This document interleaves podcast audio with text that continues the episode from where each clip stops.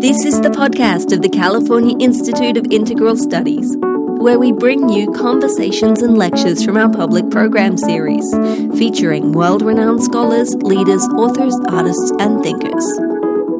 To make sure you never miss an episode of the CIIS Public Programs Podcast, find us and subscribe on iTunes or on our website at ciis.edu slash podcast.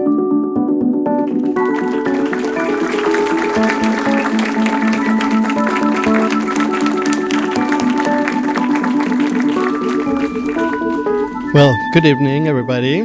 So it's a, a tremendous uh, pleasure to have you here and and have a conversation with you. Um, so let's start Yeah. talking about the book. Um, Latinx. Can you explain to us the title? Okay, um, the title came about because the uh, book was originally um, intended to be uh, a book about racial identity um, among Lat- Latinos. Um, and uh, racial identity is kind of a controversial subject among Latinos. They don't like to talk about it.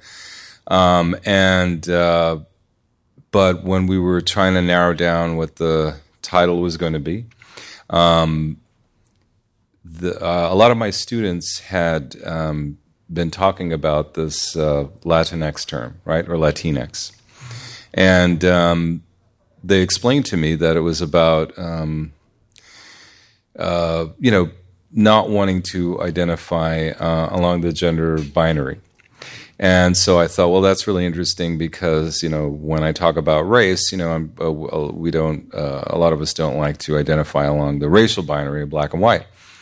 And I thought that the uh, the title, using Latinx in the title, would reflect this uh, growing um, uh, number of people who want to use the word, not necessarily because you know they um, they they don't want to identify on the on the on the gender binary, but but they want to be ins- inclusive of people.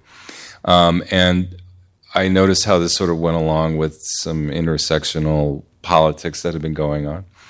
So um, I thought it would be a, a great title for the book, and um, yeah, it's basically about um, another way to look at Latino identity that's not just through a race lens and not identifying in that binary, but also looking at that, which is it's uh, futuristic, you know, because uh, um, it represents this move toward the future. And then I think that it's really interesting that um, Latinos or Latinx people, um, and it's slowly catching on, are the only um, racial ethnic group that has chosen a word that reflects this new inclusivity. And I think that it's not an accident. I think it's part of the multiple identification that we have. Can, can we say that it's a little bit of a rebellion against the patriarchal expectation of people of you are supposed to behave in a certain way?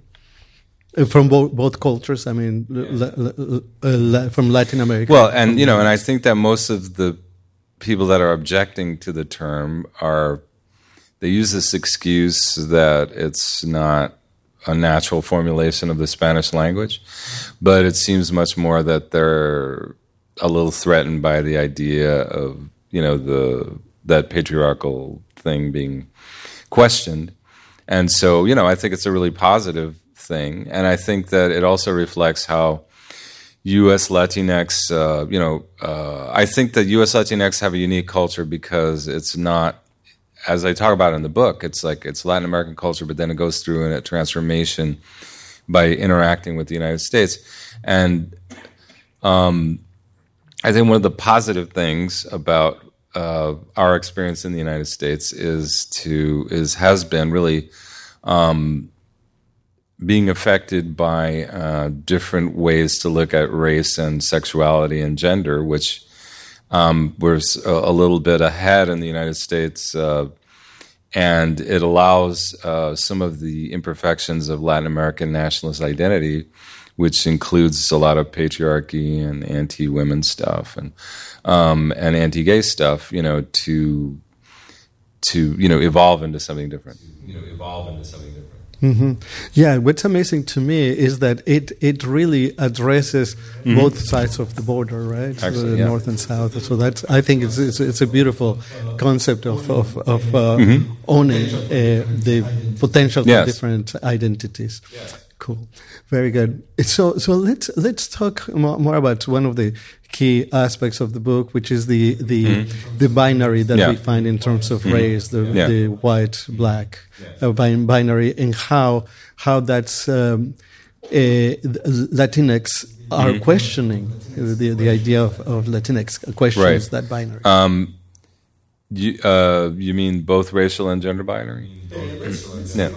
Uh, let's let's stay with with uh, right. with uh, right. Well, um, you know, I go through a long description in the book about how uh, La- many Latin American countries, not all, because particularly in the southern cone, and I'm talking about Argentina and Chile, um, those societies were less interested in creating an ideology, a shared ideology that uh, there was a mixed race culture and it was, it was strong for the national identity. Um, you know, a lot of countries like uh, Mexico and Brazil um, after the era of race science in the late 19th and early 20th centuries, they were presented with this dilemma because race science was supposedly the scientific uh, way of showing that. Um, well, races could be superior to each other, and and they also talked a lot about uh, non-white races as being inferior. So, what are Latin Americans going to do in the elite uh, Latin Americans? How are they going to deal with the, uh, this idea that um, um, they're going to be uh, they're going to be seen as an inferior country because there are people from all these other races. So they decided, uh, particularly in Mexico and Brazil, to create this ideology that said, no, the fact that we have a mixed race society um, is a part of our strength. But the problem is that um, the the way that they celebrated the mixed race society was a way that privileged um, Europeanness and sort of encouraged people to uh, um, elide or you know disappear their African and indigenous roots. So then, what I talk about in the book is that um, when Latin when Latin Americans come to the United States as immigrants uh, and they're faced with the white black racial binary. Um, they have a choice where they can either just try to assimilate as as white, or sometimes they choose to assimilate as African Americans, um, or you know they um, they they can use their mixed race identity, but in a way that uh, that allows them to rediscover their African indigenous roots. And so, one thing that I talked about was that in the '70s, a lot of the nationalist movements that were going on um, with Latinos on both coasts. Um, you know, obviously, the Chicano movement was really a celebration of indigenousness and identifying with being Native American. And in the East Coast, a lot of Caribbean groups um, strongly embrace their uh, African identities. So, what I'm saying is that the failings of mestizaje in Latin America um, could at least potentially be flipped um, through the uh, U.S. experience. And then, how is that relevant now? Um, it's relevant because many Latinos who feel like they have a mixed race identity and feel like they want to empower their indigenousness or their Africanness um, allows them to make a new kind of political statement or get into intersectional um, politics with African American groups or with uh, indigenous groups, or and then extend that also, you know, to uh, movements, some uh, LGBTQ movements. Mm-hmm.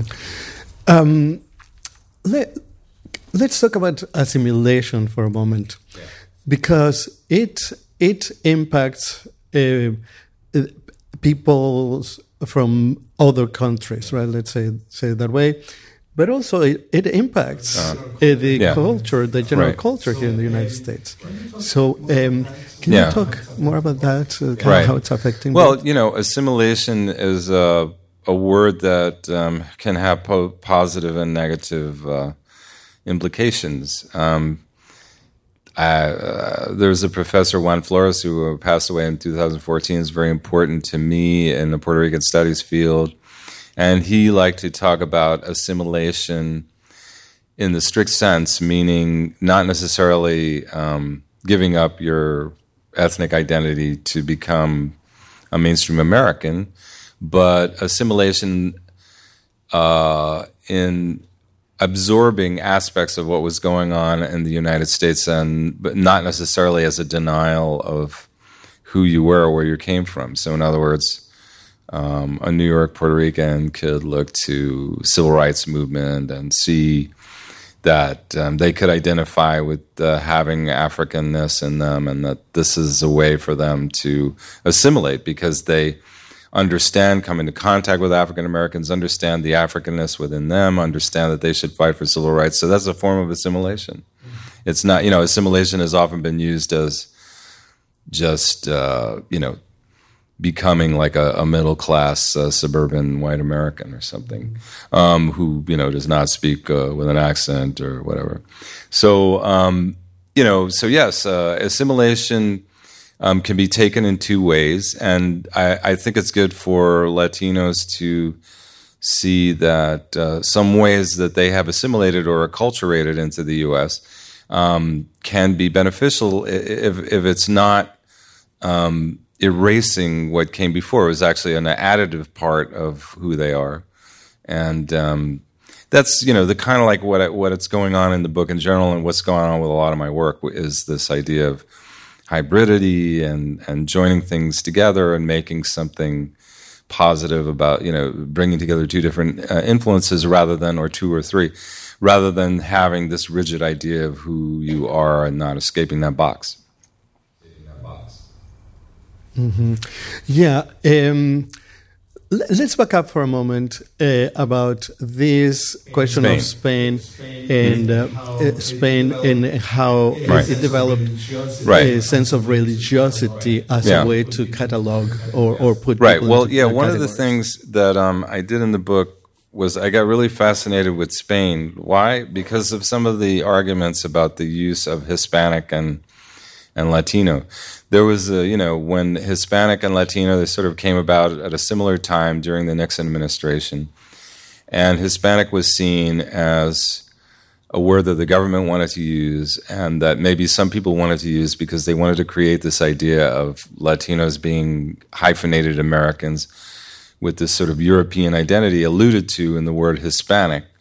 And then there was a critique, particularly among Mexican Americans, but also other groups, who, who pr- preferred the word Latino because by saying they were Latino, they were referring to Latin America and the fact that they were mixed race.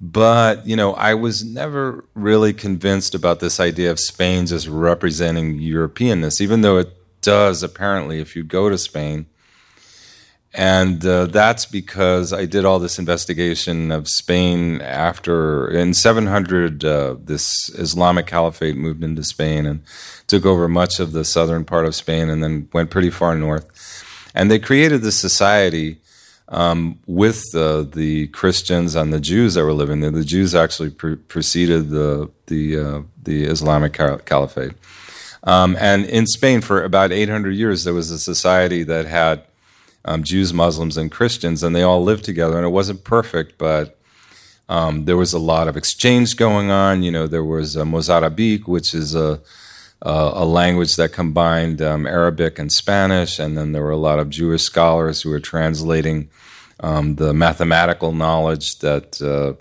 that came from the Middle East into Spanish. And in many ways, this is kind of like the beginning of uh, modernism before it was really recognized in the 18th century um, in other countries, or the Enlightenment. So, what happened there was that there was a three sided model of Spain, which was divided into these three religions. And so the conflicts were between three religious groups. But when the Muslims and the Jews were uh, expelled um, or forced to convert uh, by the Inquisition at the end of the 15th century, which is also when the exploration, the colonial period began. Um, what happened was uh, Spain became, you know, it, it, dispensed with these religious identities and became this nation, and then it was involved in this colonial project, and suddenly it found itself in contact with African slaves and indigenous people they were trying to enslave And so part of what I talk about in this book, which I was inspired by uh, an Argentine um, uh, scholar uh, who is in Mexico now. His name is Walter Mignolo. And he talked about uh, this three sided uh, thing about religion became transformed into this three sided thing about race in the New World, which was about uh, Spaniards, indigenous people, and African people, sort of took the place of the model with Jews and um, and Muslim people and Christians. And it could be argued that Spain sort of invented racism in this way, in, in the transformation of this religious conflict into a new conflict, which was race conflict, because Europe didn't have this idea about race um, at the time. Um, uh, you know, even Western scholars talk about racism beginning in uh, in the 18th century or the 17th century, but a lot of these scholars from Latin America are saying that uh, race is really uh, came came about because of, of, the Spanish triangular model. But you know, as as as we can see from the triangular model, then we're now talking about this. It's not a, a binary system, and it almost requires this sort of in between mestizo or middle ground, unlike the U.S. racial binary of black and white. Right. Yeah. Um, so let let's talk about uh, mestizaje. Uh, how how how how it's defined and, and what the implications. Yeah, mestizaje is a word that well you know better than me, right? It's sort of a, it's a, a word that describes mixedness or the product of mixing, and um, it um, it it uh, well you know Mexico was really one of the strongest uh, um, countries in terms of developing an ideology about mestizaje. And um, there were these famous cast paintings that you can see in the Museum of Anthropology in Mexico City, where they it's kind of a chart, cast by caste. I mean, like like you know almost the Indian sense of caste or social grouping, um, and it shows how. Uh, what you know, it was, it was these paintings, a series of paintings that showed uh, people of different races intermarrying and what their offspring would look like. And they had different words for all of these different combinations. But one of the things that happened uh, in the cast paintings is that it showed you that if you kept marrying lighter skinned people, by the third or fourth combination, you would then be considered Spanish again. So that's another big difference about the way that race worked in Latin America is the way it, it worked here. Because when here you had the hypodescent or the one drop rule, and um, if you had any uh, part that was African, you would always be considered African, and or African American. But in, in Latin America, you know, it's still a racist system, but it's a system that allows people whiteness over time, over generations. So mestizaje was re- is really designed to give what I call in the book an honorary whiteness to a large um, group of people, and then that's another conflict that happens with Latin Americans when they come to the United States because even if they're mixed, they feel like they, they came from this uh, country where they may have had a degree of honorary whiteness, and then they're confused by not being considered white in the United States. But at the same time, that leads to a kind of a potential for a political awakening.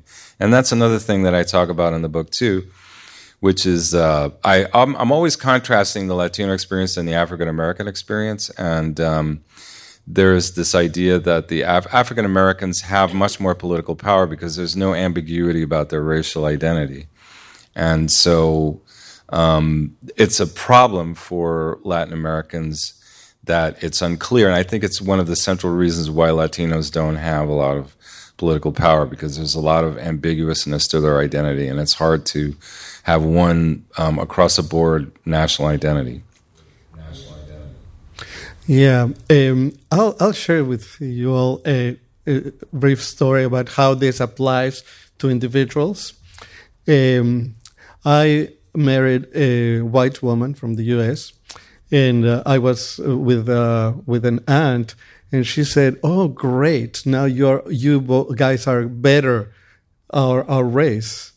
And mm-hmm. right, right, Mexican race, right? right. Uh, and I said, no, we're going to better the white race. There you go. um, right. So, so, with this mestizaje, of course, we need to talk Mm-hmm. about Malinche. So, can you Okay, so uh. Malinche was uh, Cortez's, uh, Hernan Cortez's uh, translator, and she um, became his partner, and um, they had offspring. Although I've read some conflicting accounts, uh, where he had other wives, and he wasn't the only one.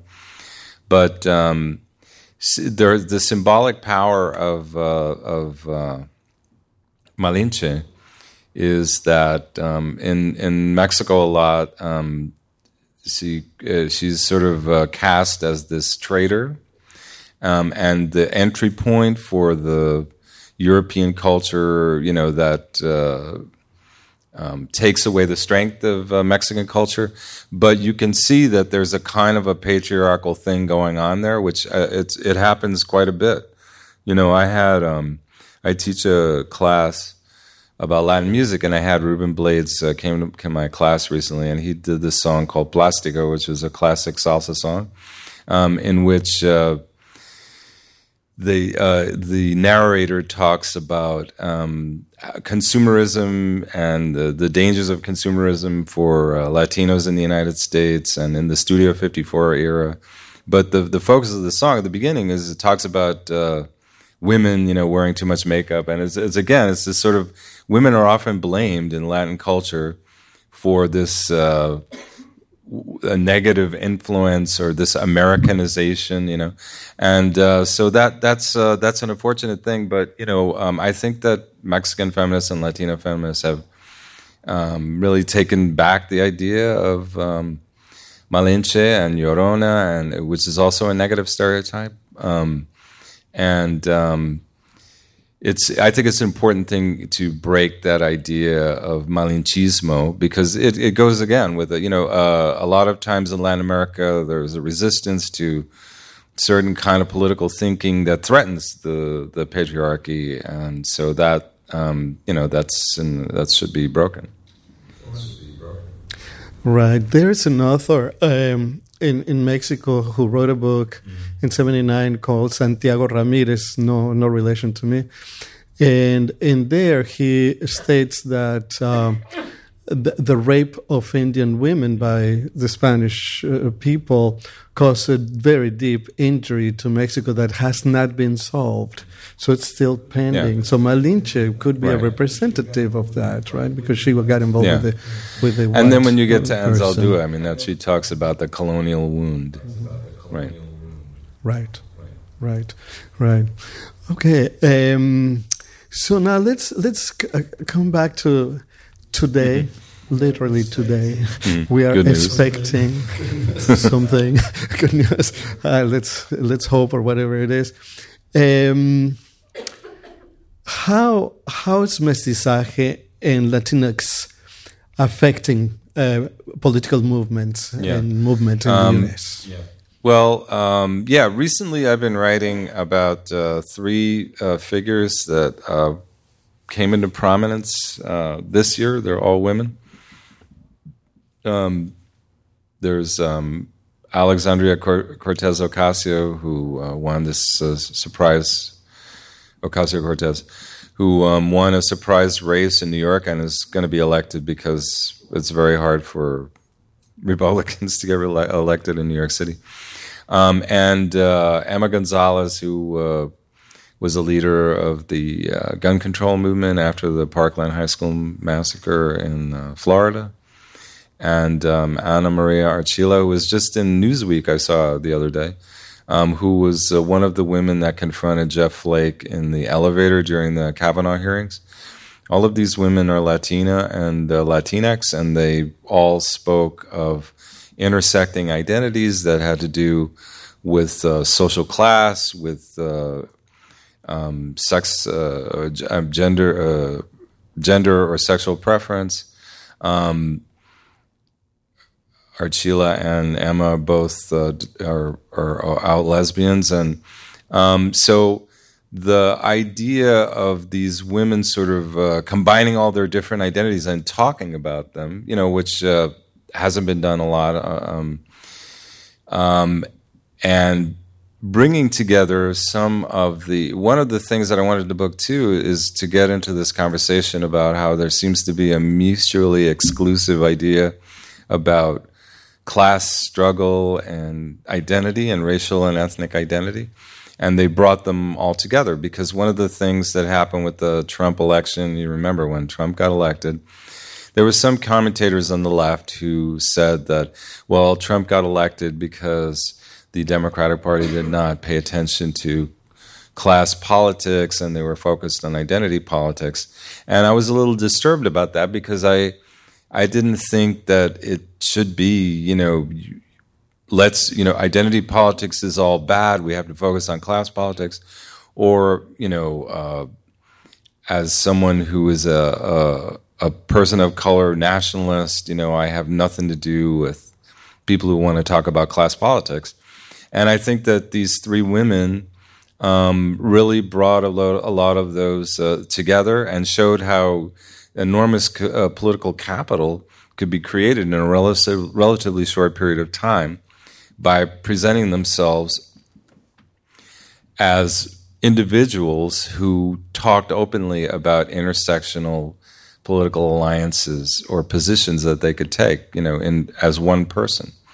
So I think it's really fitting that they're all women because they're all always talking about um, not only social class but gender and um, but they also happen to be uh, Latinas and um, I think that's part of that grows out of the easiness that many Latinos have about having several layers of identity or mixed identities. Mm-hmm. It, it's interesting that uh, you you mentioned three women who are kind of not only thinking in terms of the intersectionality, yes. but they are living it in a way, in a very political way. Um, What's happening? Well, I think men can, you know, play those roles. Uh, they are, you know, right now. Um, well, the guy who's running in um, in San Diego, right? I'm I'm sorry, who's half Palestinian, half Mexican, is sort of getting there, um, and that's a very interesting combination because they they kind of combine that dual threat. You know, I mean, Trump is always talking about not only the uh, Central Americans as being potential criminals, but then also there are some Arab uh, terrorists who were sneaking in with them disguised as Latino rapists, which is interesting. Um, so, um, yeah, I mean, I think that you know, men. I think men can can get to it. You know, um, I, I, don't. Uh, I think that uh, I think what's really needed is to really uh, look at lots of levels of uh, marginalization that you know that that can that can um, occur, uh, uh or or just uh, um, taking political positions that are inclusive of all of these you know agendas and and interests. Um, you know, I think that a lot of men, politicians, have been stuck in these models, which are basically about nationalist models. You know, I'm here to represent this national ethnic identity group, and um, and I don't really need to talk about all this other stuff. So I think that it'll, it'll eventually. I think I'm sure there's young people, and, well, or maybe even older uh, people who are involved in politics who are, you know, I think that they should. I think it should happen. I don't think there's any reason why it shouldn't. Right. I'm I'm wondering if uh, if uh, from from your comment, I wonder if it's partly is the privilege that uh, men mm. hold. It's yeah. Like, okay, I have a position right. and I don't need yeah. to worry much about. It. I think it's also, um, yeah, and I think it's the the uh, men are comfortable with the previous um, nationalist sort of identities, which um, privileged um, that that kind of masculinity or you know uh, illusion of in, uh, the interests of women or, or gay people. So. Um, yeah, I think they. Yeah, you're right. It's it's a it's a form of privilege, but it's sometimes it's also just um, not you know not having the ability to to see how it's so limited.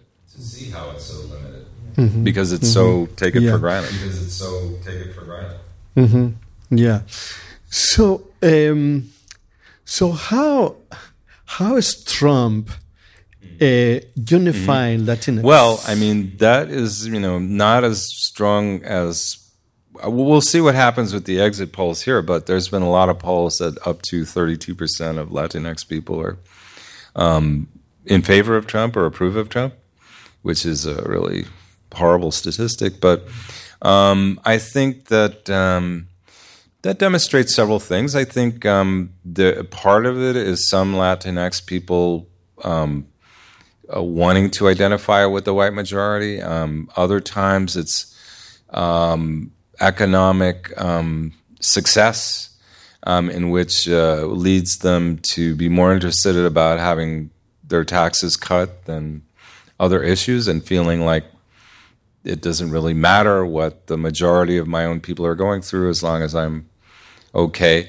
Um, and again, that's another problem that Latinx. Uh, I think that Latinx people need to identify with um, politics of difference, whether it's racial or, or other, in order to have uh, unity. Um, again, when you look at uh, what happens with African Americans, um, you know they're like eight or ten percent approval, and they're they've been actually unanimously voting for Democrats for twenty or thirty years.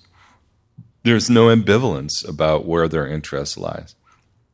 So besides that, you know, obviously uh, the anti-immigrants politics has served to um, unify um, Latinx people and maybe open their eyes a little bit because the worse it gets, you know, the more it's going to threaten you, whether you, you know, whether your your family has been here for five generations or or you are a citizen or a permanent resident. You know, permanent residents now are you know under question uh, I mean, under under uh, in question, you know, about losing, you know, their their rights or citizenship. So I think that that really has unified um, Latinx people. But again, you know, the 32 percent is really only eight percent less than what Bush got, or, 10 percent. Um, so it's a little bit disturbing. Mm-hmm. It should be more unified than that. More unified than that. Right, right. Um, yeah, I guess the, all we can do is to yeah. Create hypotheses right. without really knowing exactly what what goes on there. Um, could it be internalized oppression? Um, well, sure. You know, I mean, that that's. Uh, I mean that you're you're. I don't know if you're going into the psychology realm here, but um, yeah, I mean that that's part of. It, but it's also um, leftover, you know, negative things from Latin American culture because it's a very patriarchal culture. And then also one thing that um, I wanted to make clear, even despite everything that I've talked about in the book, is that despite the fact that there is a three-level system in Latin America, there's still a binary um, happening there. It's just not like the same binary as here. The binary uh, still is excludes people who are considered to have strong characteristics of being African or indigenous. I mean, uh, indigenous people or indios in Latin America are still real highly discriminated against, as well as Afro Latinos. So there's a lot of uh, racism and patriarchy that um, is exists within Latin American culture, and I think that. Um, it just gets uh, you know the, those parts of it resonate with what's going on with uh, the authoritarianism that's happening in the U.S. And then you even see like this thing with uh, Bolsonaro in Brazil. Um, and and I th- you know someone told me the other day I'm not sure it was entirely accurate, but that Bolsonaro rejected the idea that the Ku Klux Klan reached out to them and um, were happy with him. And and I, if that's true, I, I, it's because he was he there are some some black Brazilians that are you know with Bolsonaro, and it it's uh, this idea of uh, the even even the way the Brazilian society um, viewing itself as a mixed race um, culture does not disrupt a kind of a white supremacy authoritarianism, even in uh, Brazil, and that so that can exist in Latin America, and also I wrote briefly in the book about several Latinos that have been um, identified as been involved in white supremacist uh, movements. There was one um, in Charlottesville who was actually having to be Puerto Rican and uh, moved to Atlanta. Um, so, um, and and uh, you know, I, I think some of the white supremacist movements are being more open about allowing people who are not exactly white to be involved with them, and the common denominator is more about authoritarianism. So, um, yeah, internalized oppression, yeah, definitely. Mm-hmm. Yeah, that's uh, your point about racism in, in Latin America. It's it was something that jumped at me because there is right. such denial in Latin right. America. It says, okay, the United States is racist. We are not racist. However, um, yeah. um, I, sh- should I share this with you? sure, why not? I do it all the time. Uh, uh sorry, mom. um, I used to go swimming every day at the National University in Mexico, sunny 20, uh, all year long. And one day my mom says, Hey, son, you are getting too dark. Mm and I looked at my skin. Locally, I already was studying psychology, and so I had a, yeah. strong, a, strong, ego. And I said, "Mom, I like the color of my skin," but it's it's it really left me thinking, right? So because you find this idea: the darker you are, the more the yes. less you are valued. Yes. So so it's the recognition I think needs to be very clear in, in Latin America because there's a lot of racism sure. as there is sexism. Yeah. Um, um, how coming back to the to the um, the our time with Trump, um, there is a tremendous demonization uh, of Latino people to the point where when I come back from any, anywhere that I go uh, internationally, I, I get some kind of fear of what's going to happen. What are people going to think about me? How do you see affecting p- people in general this kind of attitude, uh, uh, Latinx um, people? Yeah, I mean, I think that it's um, affecting people. Uh, uh, you know, about wondering, yes, as you say, uh, what people think of you. Feel suddenly feeling like uh, you're being, you know, um, demonized, and um, and you might have people reacting to you in certain ways. Um, I, I, think that there's a mixed thing about that. Um, I think that you know many of us who are from the lower classes or you know in, in the working classes already feel that way that they were demonized. You know, um, Latinos uh, are very high in uh, you know arrest statistics. Uh, there's a lot of parallel things that happen to Latino youth and African American youth as far as mass incarceration. It's not to the extent, but it's certainly enough difference from you know uh, white Americans that you know there's there's definitely um, there's definitely a problem you know with uh, with being marginalized and with being demonized.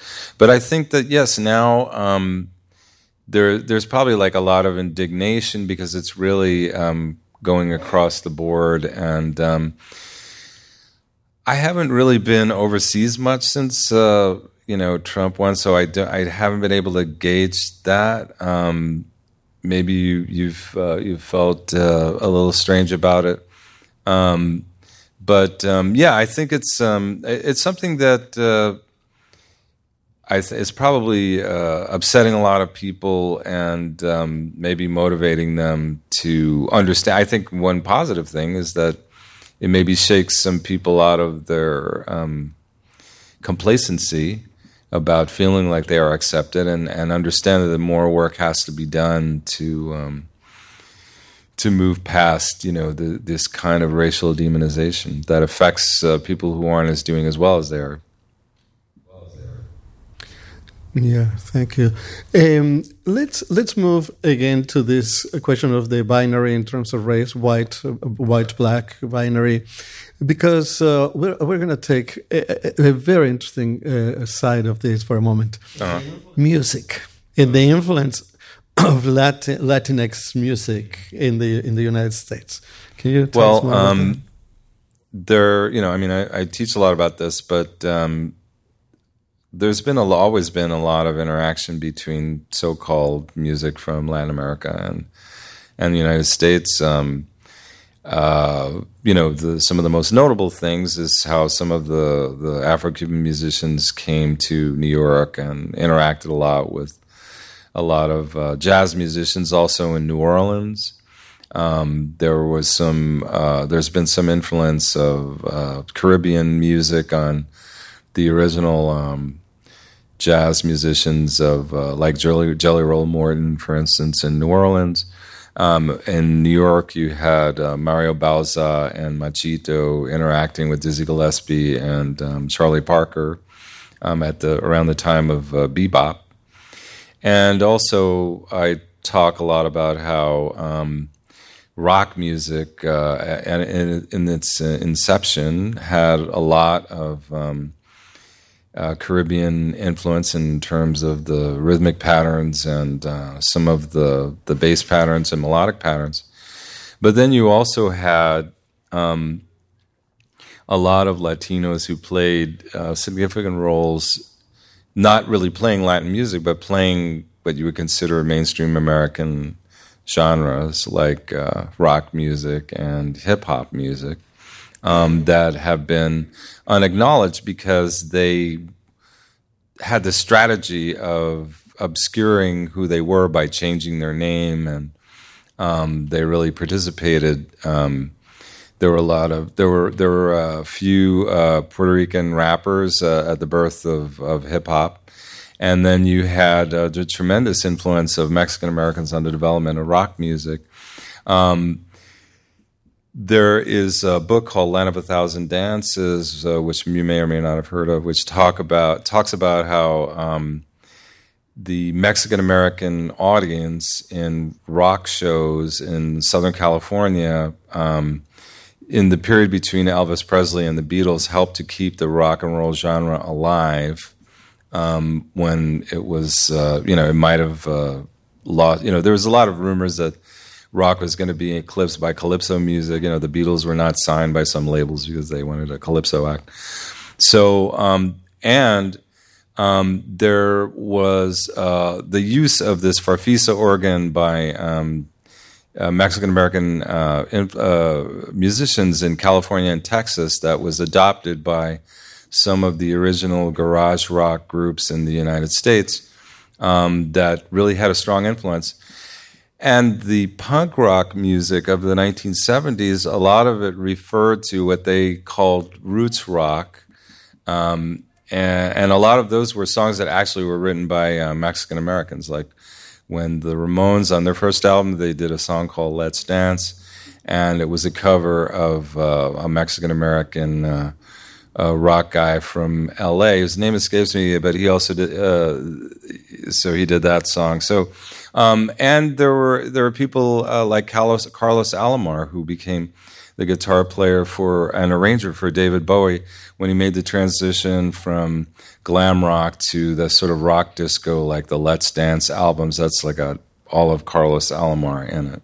So. Um, there's a there's a lot of uh, influence uh, that um, Latinos in the United States uh, have had on uh, U.S. genres, and then U.S. genres themselves also had strong uh, influences from uh, Afro-Cuban music, and there's even the example of Woody Guthrie singing corridos as well, which I also left out, and there's that crossover as well.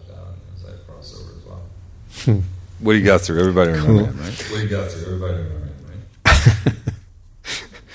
um, so, so let's um, talk about a little bit um, about how there is an assumption for many people to assume that Latinx community or the Latino culture mm, right. is monolithic. There are many, many shades and many yeah. variations. Right. Yeah, and that's that's that? one of the you know one of the problems um, with you know my book and the way I framed it is that um, there's a lot of pushback from the Latino community who don't like the idea of writing about Latinos as a monolithic identity or Latinx. And they do that because the the use of the label Latino or Hispanic in the U.S. Um, has been associated with trying to um, diminish the uh, influence of African and indigenous culture on the identity as well. It's been used to create this sort of flat idea about Latino identity that is maybe a little generic. It does not really uh, include the particularities of different cultures, and um, and that has happened a lot in politics. You know, politics, they're always confused because they never can figure out what Latinos are supposed to be politically, and they keep talking about Latinos as this group when um, it it doesn't really exist. And also in the media, um, where um, media and advertising, where they try to target Latinos, but they really don't know uh, what they're doing. And and so the groups are very different. You know, there are very different regions in Latin America that have created general sort of spheres of culture. You know, there's Mexico and Central America is one possible region. There's the Caribbean, which includes the Caribbean coast of several countries in uh, South America. Um, and uh, then there are the Andean cultures, which are in the interior of South America. And then you get what I call the Southern Cone, which is uh, which are uh, Chile and Argentina, and to an extent Uruguay, have these uh, Latin American cultures that are really focused on Europeanness. So um, it's very difficult, you know, to target all the or, or to really to create this. Uh, so I have, uh, you know, I have a couple of responses to that. One is that I think that um, it's important for each Latino group to really embrace their individual country identities and really understand what that means and really um, push that forward. But I think at the same time, we need to find these things that tie us together because there are things that tie us together. It's not just the language. One thing that I talk about, I like to talk about in terms of politics, is this idea from Juan Gonzalez's book Harvest of Empire, which is that one thing that ties Latinos together is that all, almost all of our countries have been invaded or interfered with by the United States one way or another. So we should seem we should have all this um, ties that we all we all understand that somehow the U.S. has messed with us, you know, and it's something that actually should bring us together. And I think that it's also important that way too for Latinos to play a role in the United States to um, push the United States to change some of its foreign policy because that the problem that I see with Latino identity in the United States is that it then can be used to reinforce this American exceptionalism, which is this idea that America is the greatest country in the world, never does anything wrong, when we are living examples of all the wrong things that um, the U.S. does. And I think that we can create a positive change in the politics of the U.S. to remind it to modify its uh, foreign policy so as not to marginalize and impoverish, you know, most of the rest of the world. Mm-hmm. Yeah, there, there, there's a book um, called "Inside the CIA." Uh, it's an old book in the 70s, and uh, the author Philip Agee was in Mexico City uh, working for the CIA. And um, when the when the '68 massacre happened, and he was on the phone to the president and to the, the, the, people in power in Mexico, and he was saying, "No, don't shoot. Don't have the, the, the army shoot the students." And they mm-hmm. said, "Okay, we don't care. We are going to shoot." Mm-hmm. So at that point, Philip Agee realized how much damage he was inflicting. So he yeah. wrote this book. It's uh, it's an old book, but it's, it's interesting to see the influence of of uh, yeah. the United States in Latin America. And another comment that I was going to make is it's very interesting. People used to ask me if I if I understood mm. Spanish everywhere in the mm. continent, and I said, of course. And I went to Argentina. like, no, uh, nothing. I didn't understand yeah. anything. A whole different way of being. Yeah, good. Um, um, what is what is what, what do you see the future of of uh, mestizaje and Latinx uh, as, as, you see it? Well, um, I think that now you know there there's a good opening there because uh, a lot of the tendencies, you know, the, this intersectional thing is something that um, really comes from the you know the U.S. It's not something that Latinx people invented, and you know the intersectionality itself is was coined by uh, Kimberlé Crenshaw, African American legal scholar. Um, you have the book that came out about the Combahee River Collective, Black feminists, um, and um, and there's a lot of synergy between LGBTQ and working class and immigrant movements right now, and the unions. So um, all of that, it's a good moment, I think, for um, this sort of uh, hybrid or multiple identification politics to to happen. And so I think that there's a possibility for Latinx people to, I don't know, uh, develop that part of their consciousness and bring those ideas to the table and join with these larger uh, movements. And, you know, there's a lot of uh, theori- theorists who talk about uh, millennials um, having that kind of energy around them as well. I've and, and you know um, among many of my students, I I felt um, that I just see a lot of that um, in them. You know, um, about two or three years ago, there there were a bunch of marches that young people were really driving in New York. Um, where they talked about Black Lives Matter and they talked about Ayotzinapa and they talked about um, queer movements, and you know, there's an overlap between queer movements and the immigration movement too, in the sense of uh, the idea of coming out. You know, the idea. Um, the immigr- uh, some of the radical immigrant movements about people announcing that they were undocumented, uh, coming out and, and getting power um, that way. So I think that um, it's I think it's a natural movement when you know, when, a lot of people like to look at the 60s and 70s as movements that failed and they went away and then Reagan came. But I, I think that uh, they opened up, you know, this thing which took a while or maybe a generation or two or people to work around. And I think we're in a moment when um, there's a broader consciousness of these ideas and there's a um, broader thinking about it. And, and it, it seems to be more in in in praxis in, in practical activity among people and they see the ideas a little easier so um, I think it's a great moment uh, to move in that direction. I, I, don't know if people will choose to do to to, uh, to, do so, but one of the reasons I wrote the book is to try to open up the possibility for a discussion about that and um, and and and give uh, Latinx people a choice. You know, in my classes, um, at Columbia, I get a lot of uh, Lat- young Latinx people and some people who are not Latinx.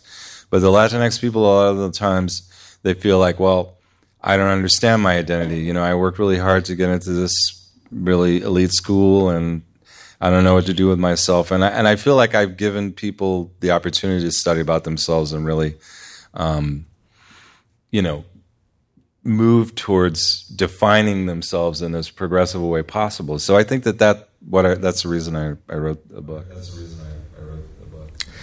Right, right. Um, let me step outside of of the the book and ask you because I really like how you think. Um,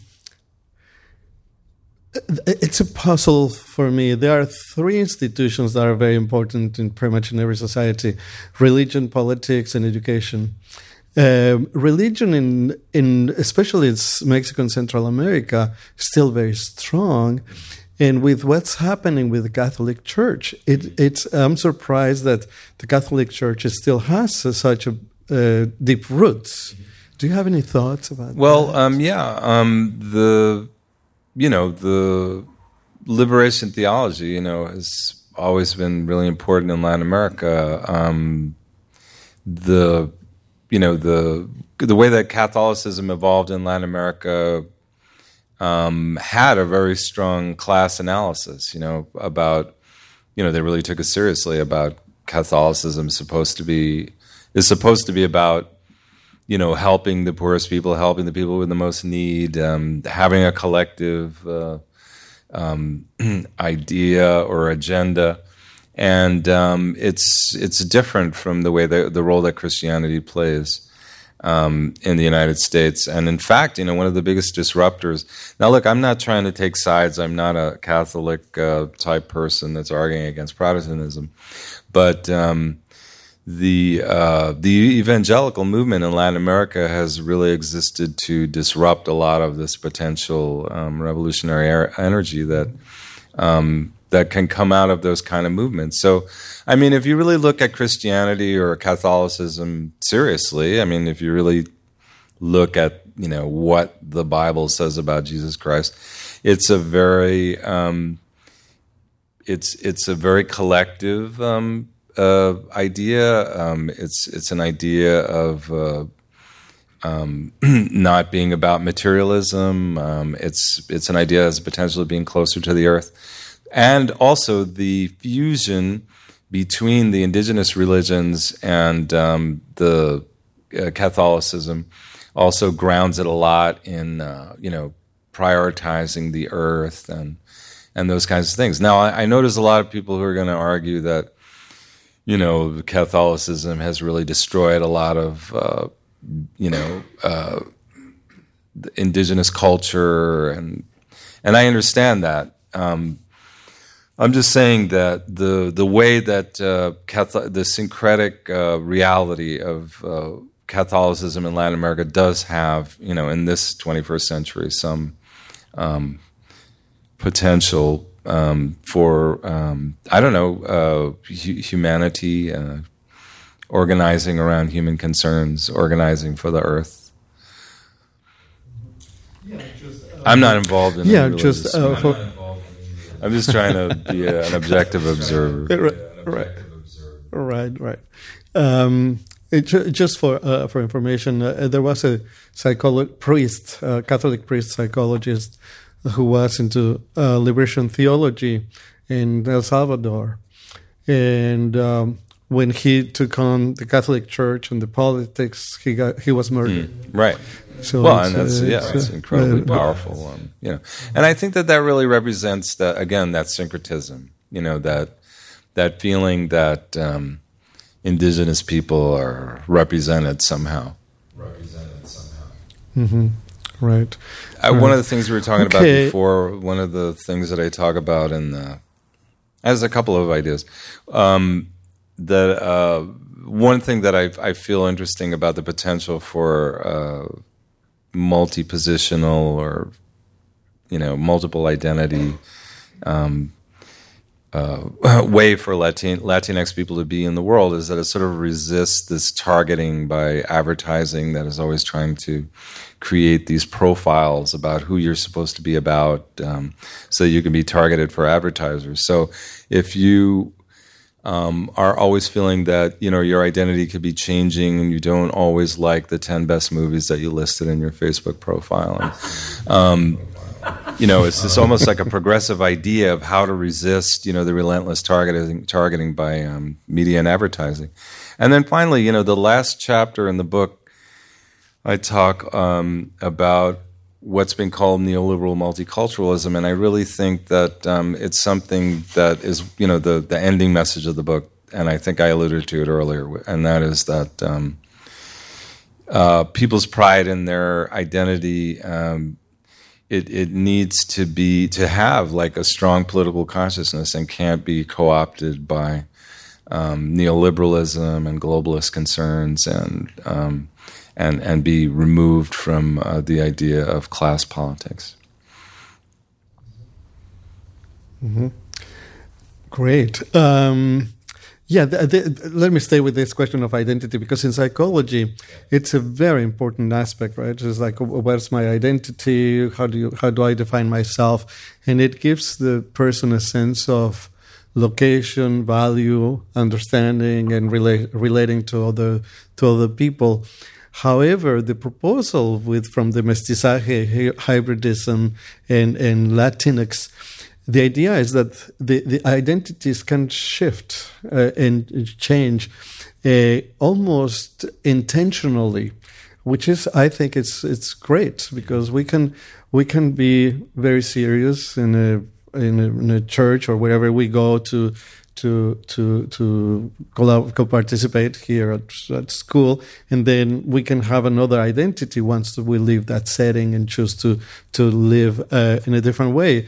The exa- the example mm-hmm. would be the gay and lesbian yeah. and transgender yeah. uh, people, how they choose different identities. Some people choose to to uh, come right. out, and some people choose not to. So, right. so it's it's its identity can be flexible, allowing for a more individual and more honest growth of. Yeah, I would agree with you. Yeah, it's a little bit of a prison to have a set identity. Oh, I like that. oh, I like that. It's a little of prison, prison to have one yeah. identity or, or limited identity. So we're going to stop here. It's been a pleasure Thank and you. an honor, Ed. Thank you for coming. You've been listening to the podcast for CIIS Public Programs. Audio production was supervised by Lyle Barrere at Desired Effect.